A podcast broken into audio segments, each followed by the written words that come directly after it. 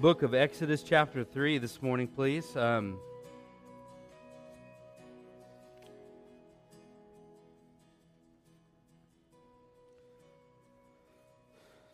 we're still in our uh, Are We There Yet series. If you missed, it feels, feels like it's been forever. Jason tapped on my door this morning and asked me if I were still remembered how to preach. I told him we'll see. If you missed that message or you're just coming into our series now, the second message in, I really encourage you to go back and check, uh, check out the website. We archive all of our messages there. Pat Finley last week with Impact Weekend, the week before that, Brother Tim Sumner's uh, brought a great message about revival called Just One. And then the week before that was our introductory message into this series uh, where we looked at the fact that when we're talking about are we there yet, um, our spiritual journey and the progress that we make in our life, we're following the lives of the children of Israel as they come out of bondage. But we started off this series by saying so there are sometimes we don't even realize that there is a there there. We don't even realize that there is a journey. So that was the purpose of the first message in this series was to remind us that for everybody, God has a plan for us. He has a purpose for us.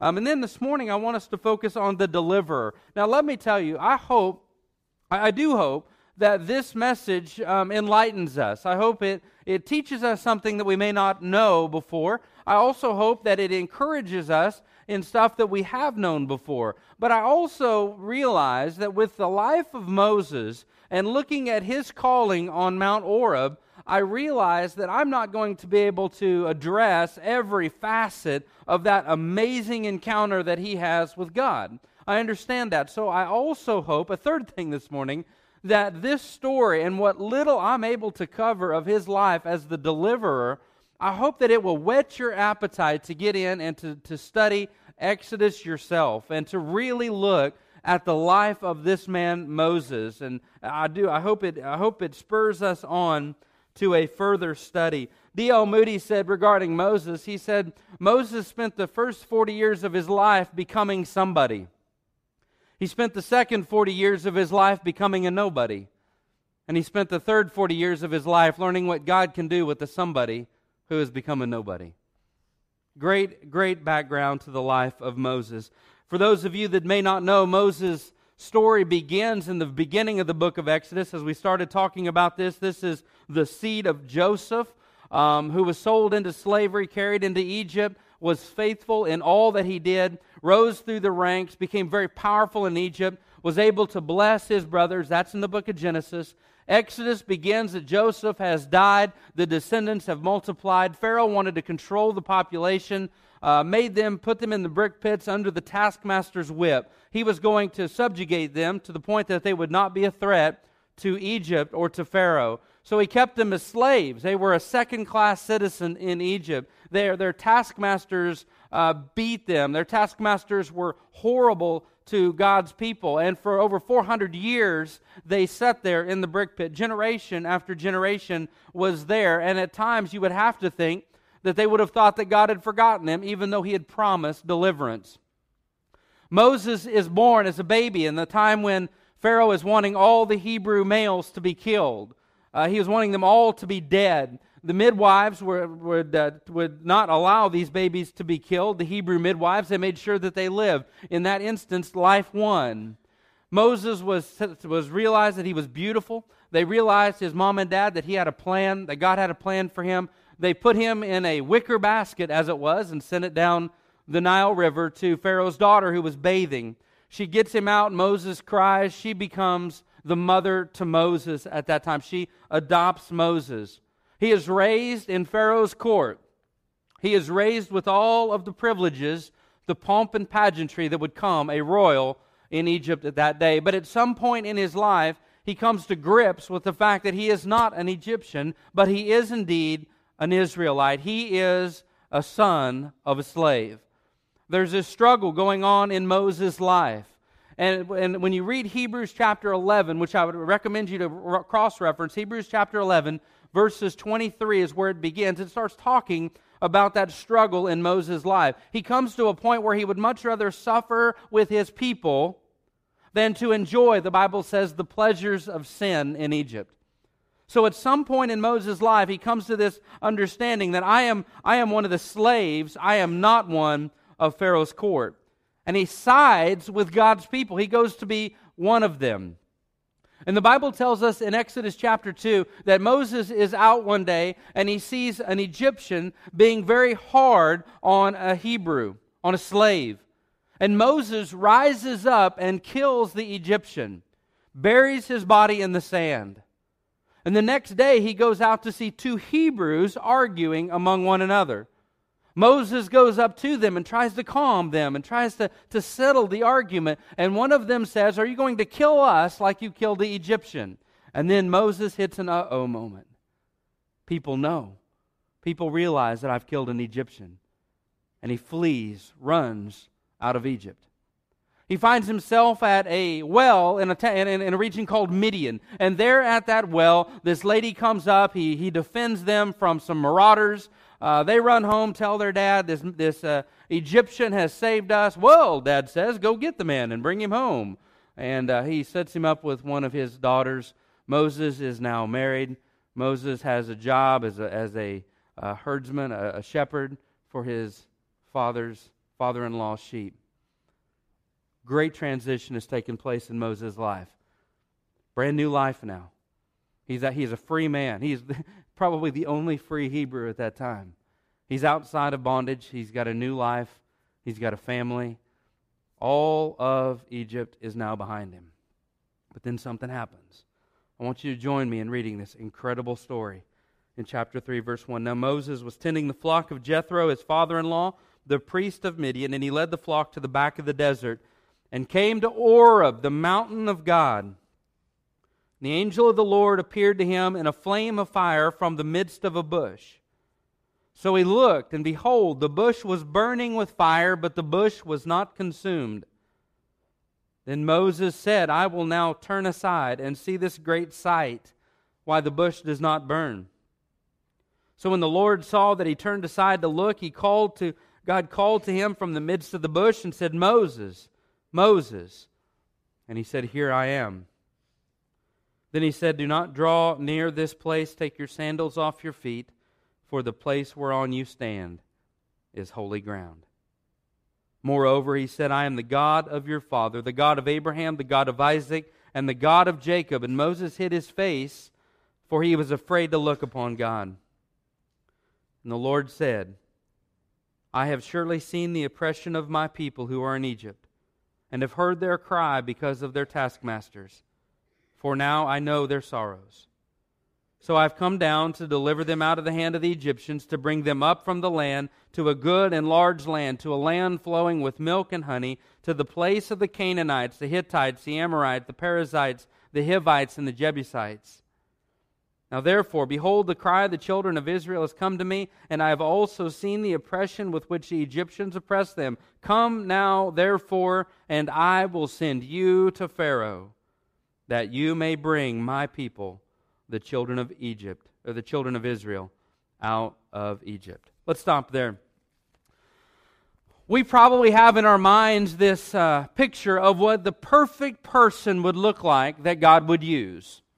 If you think about it, this person in our mind might have a, a treasure trove of biblical knowledge. They may be very personable. They may be very skilled and gifted at certain things. People are attracted to them. Though those may be some of the, the qualities that you may think in your mind that the perfect person, the, the perfect vessel that God uses, uh, that that's the person. And really, it's not.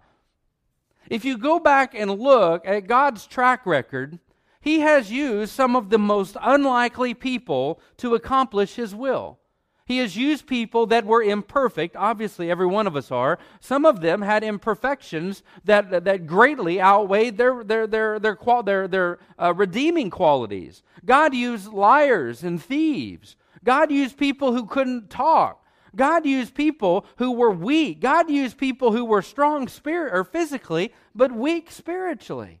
God used all different kinds of people to accomplish His will. And I want you to see why. Because we have in our mind that God uses a certain kind of person, and oftentimes that is a way that we might excuse ourselves away. We might be able to say, Well, I'm not that person. I, I'm not good with people. And, and you know what? I really don't have a whole lot of biblical knowledge. And, and I definitely don't have as many me- verses memorized as other people. And you know what? People don't flock to me, and I don't know that I have many skills or gifts oftentimes we get that picture of someone that looks nothing like us because we want to try to excuse ourselves away from being used of God. If you are the person that is flawed, if you are the person that has issues and struggles and trials and, and difficulties, and your imperfections are on display, you are a prime candidate, according to God's track record, to be used by Him. The apostle Paul said in 1 Corinthians chapter 1, listen to this, for you see your calling, brethren. Listen to this. He's writing to First Baptist Church Corinth people. You want to talk about flaws? Okay? You want to talk about imperfections on display? The Corinthian believers were imperfect. For you see your calling, brethren, that not many wise according to the flesh, not many wise, not many noble are called. But God has chosen the foolish things of the world to put to shame the wise. And God has chosen the weak things of the world to put to shame the things which are mighty, and the base things of the world to put to shame the things that are despised, because God has chosen them. God has chosen the things that are not to bring to nothing the things that are. This is the reason why that no flesh should glory in his presence. What Paul is writing to the believers about and saying that the reason God has chosen the weak and the poor and the beggarly and the base things to use these, these, these flawed vessels, God delights in it so that no flesh can glory in his presence. Think about this for a moment. When we're talking about no flesh glorying in his presence, I have always understood that to be, well, God uses me as a flawed person, so I won't be able to glory in what I've done. So it'll be obvious that, you know what, it's not me. But you know what? I'm not the only one that's covered in the word all flesh.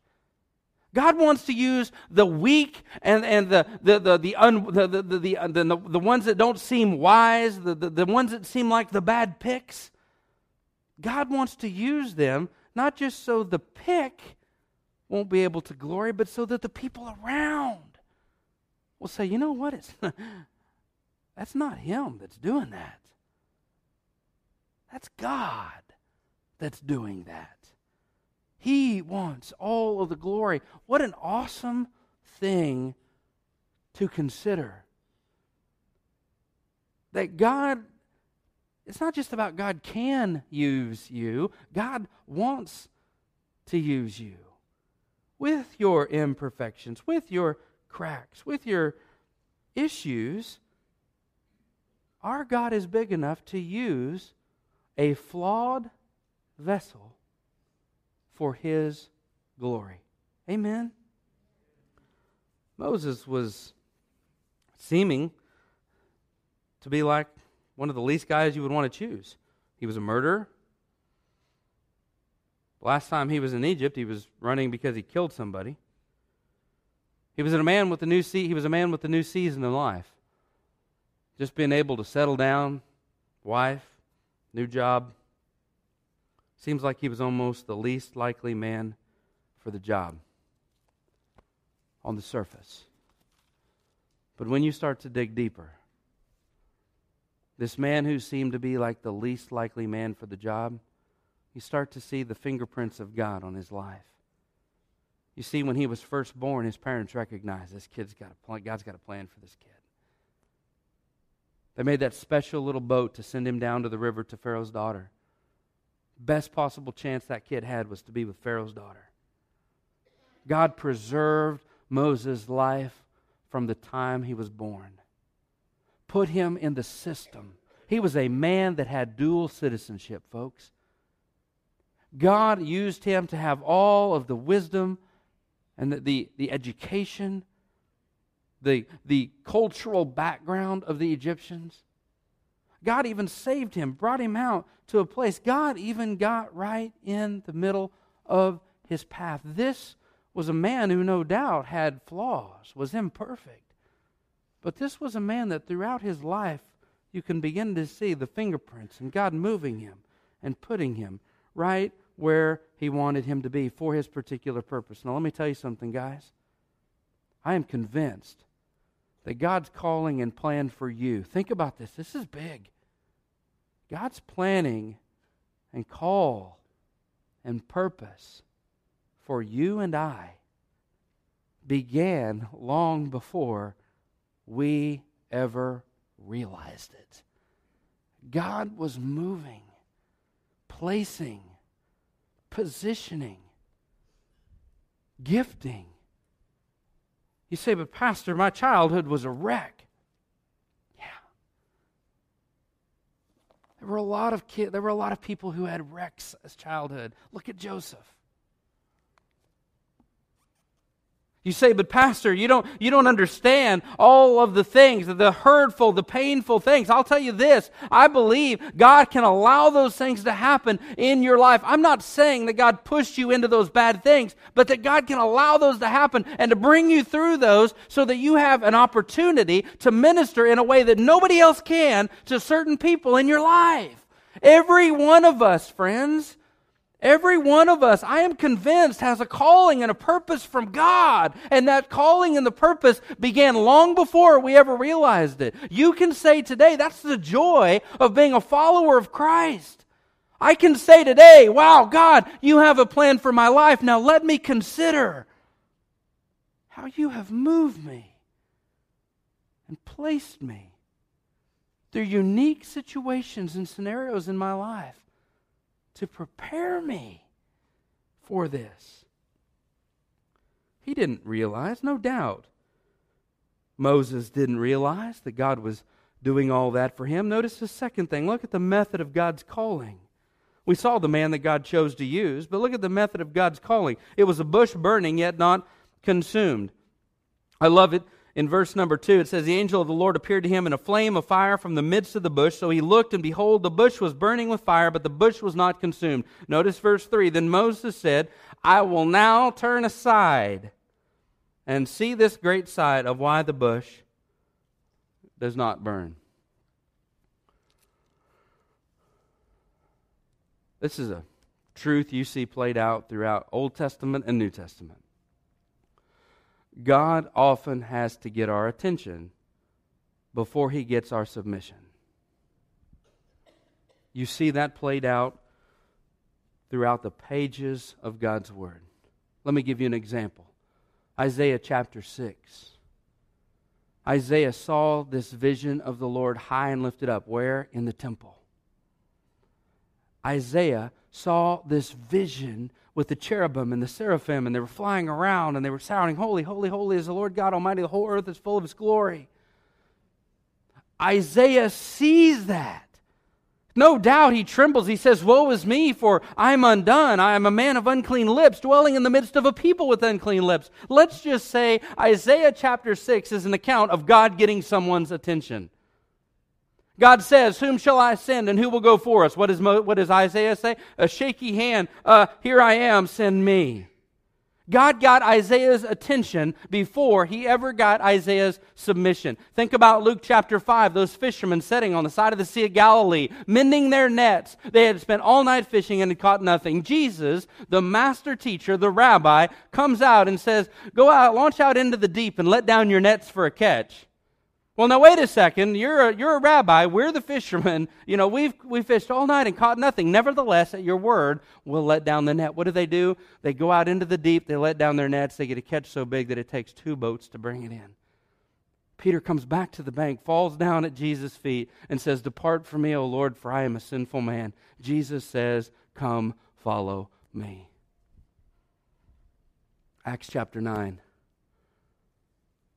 Saul of Tarsus, waging war on Christians of the day, on his way to Damascus to oversee the imprisonment of another group of Christians.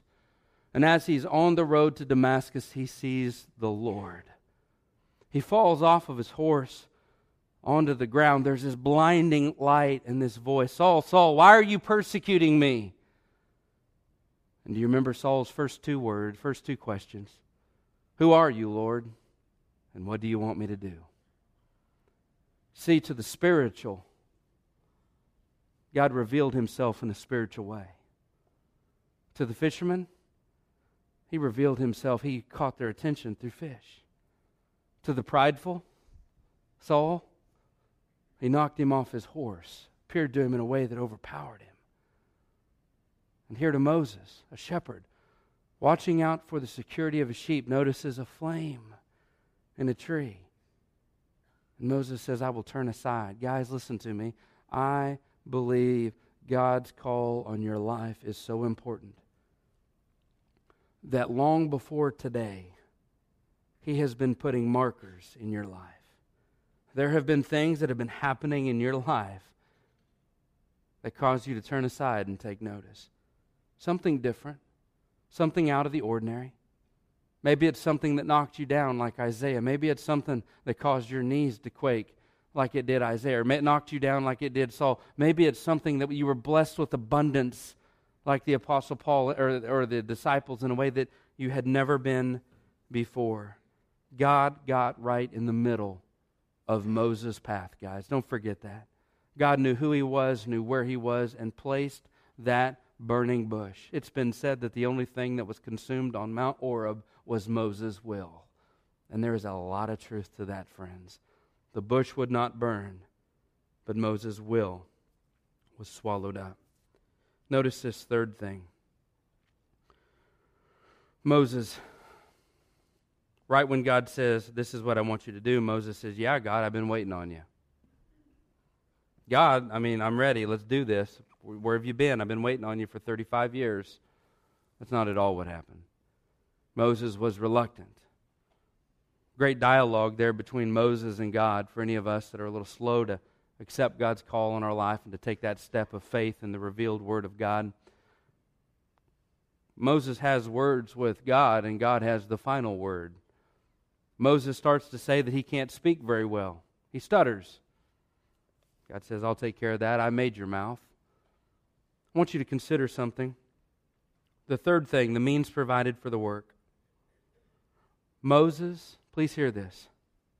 Moses did not have to come up with anything, nor did Moses have to bring anything to the table. Moses didn't have to bring a, an eloquent speech. Moses didn't have to bring the power of plagues.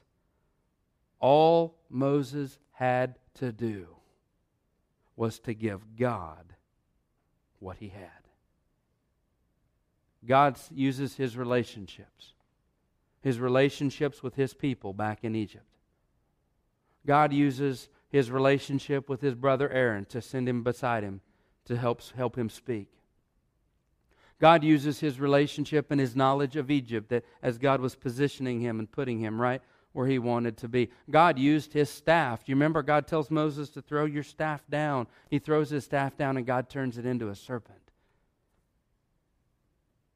God tells him to take his hand and put it into his coat.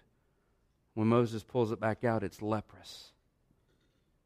God tells him to put it back in his coat, and he puts it back in his coat, and he pulls it back out again, and it's fine. It's healed as though a baby's skin. Moses didn't have to bring anything to the table. He didn't have to come up with this great plan.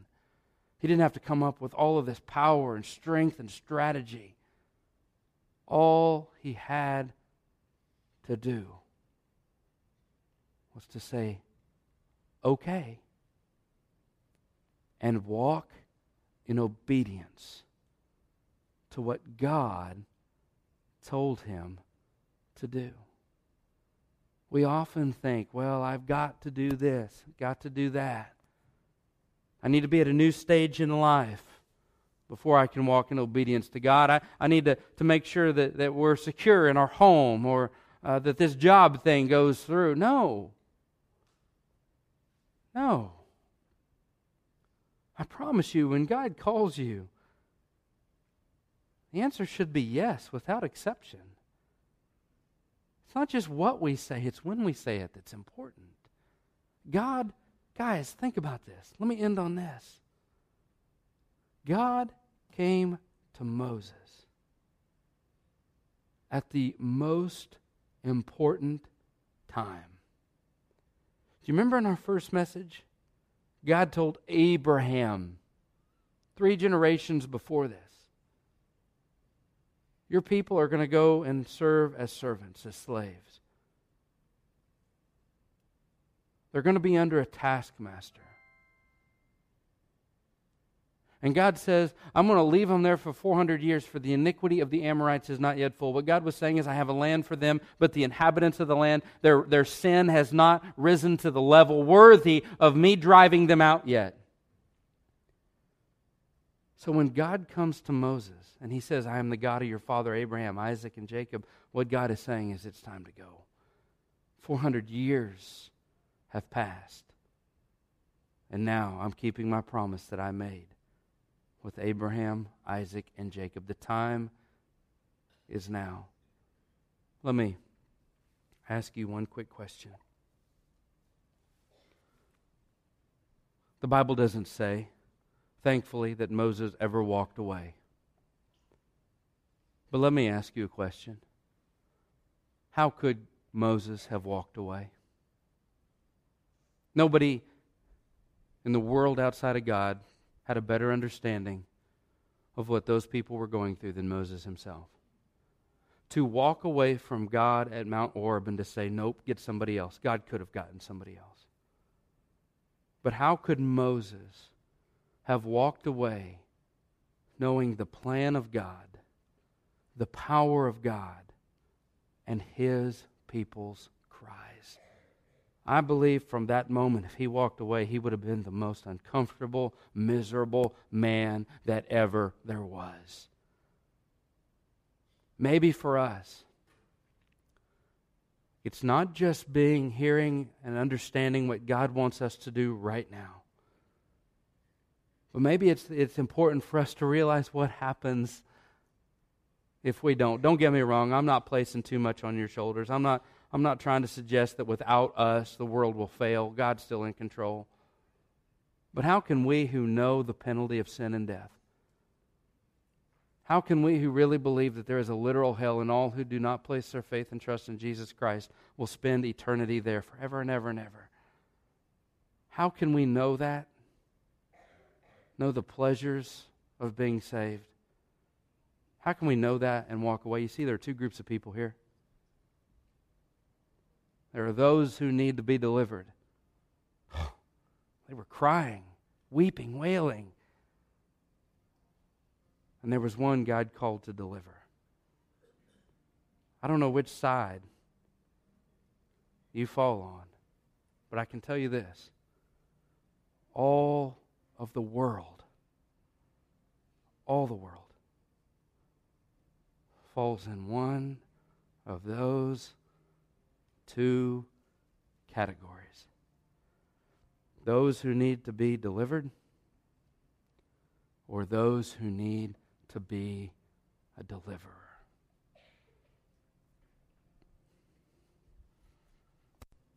Verse 7 I have surely seen, I have heard their cry. God saying this. I have seen the oppression. I have heard their cry. I know their sorrows. I have come down to deliver them, to bring them up. Verse 10 And I will send you. Wow. Powerful words. See, Moses knew. Deuteronomy chapter 18, verse 15, he told his people. God is going to raise up a prophet like me, and you will hear him. In the book of Acts, in Peter's first sermon, he said that that prophet that Moses said was going to be raised up was Jesus Christ.